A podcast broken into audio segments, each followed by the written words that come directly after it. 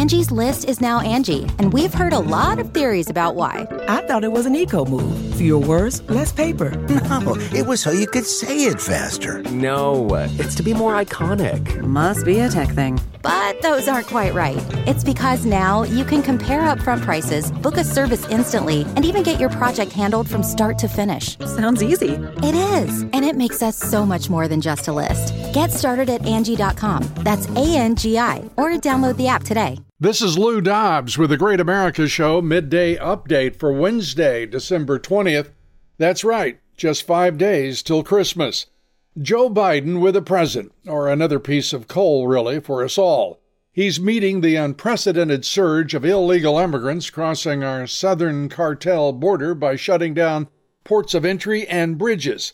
That's right, a typical Biden response to the emergencies and crises that he creates. He just folds his hands, turns his back, and watches disaster happen.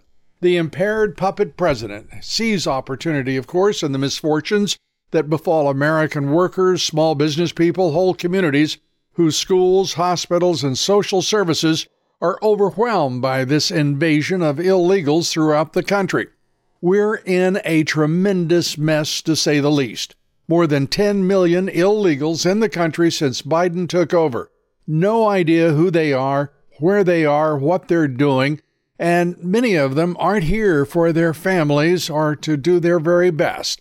They, many of them, are here to do their worst. Whether from South America or China, thousands of military age men are crossing that cartel border by the hundreds, with no women or children. And just what do you think they're doing here?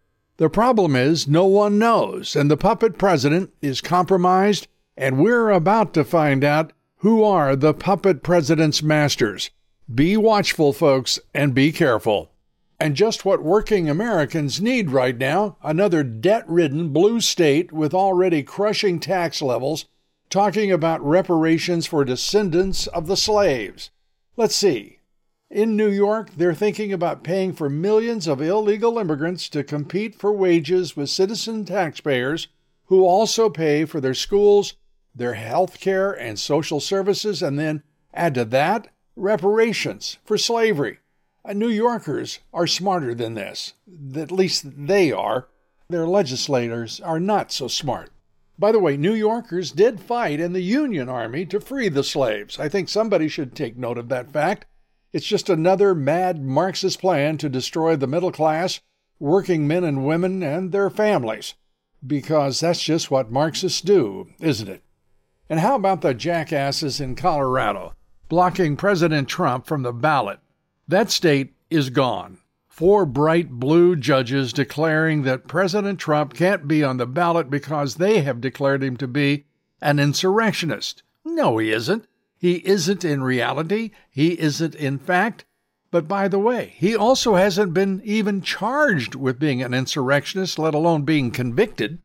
The Marxist Dems are throwing it in your face, folks. They're evil, they mean to destroy this country, and they mean the same fate for all of us, for you and me, and this arrogant Obama and Biden and the left, wondering why Trump is so far ahead in the polls. They've been lashing us for three years, and now they don't understand why we're just tired of it and them. We'll see how it works out in November. Enemies foreign and domestic, and sometimes in the swamp it's hard to tell who has our back and who doesn't. Well, Congressman Bob Good does have our backs. He's the new chairman of the conservative House Freedom Caucus, and we'll be talking about the Marxist Dems, the RINO rogues of the GOP as well. Please join us today and every day. This is Lou Dobbs with a Great America Update. Hope you have a great day.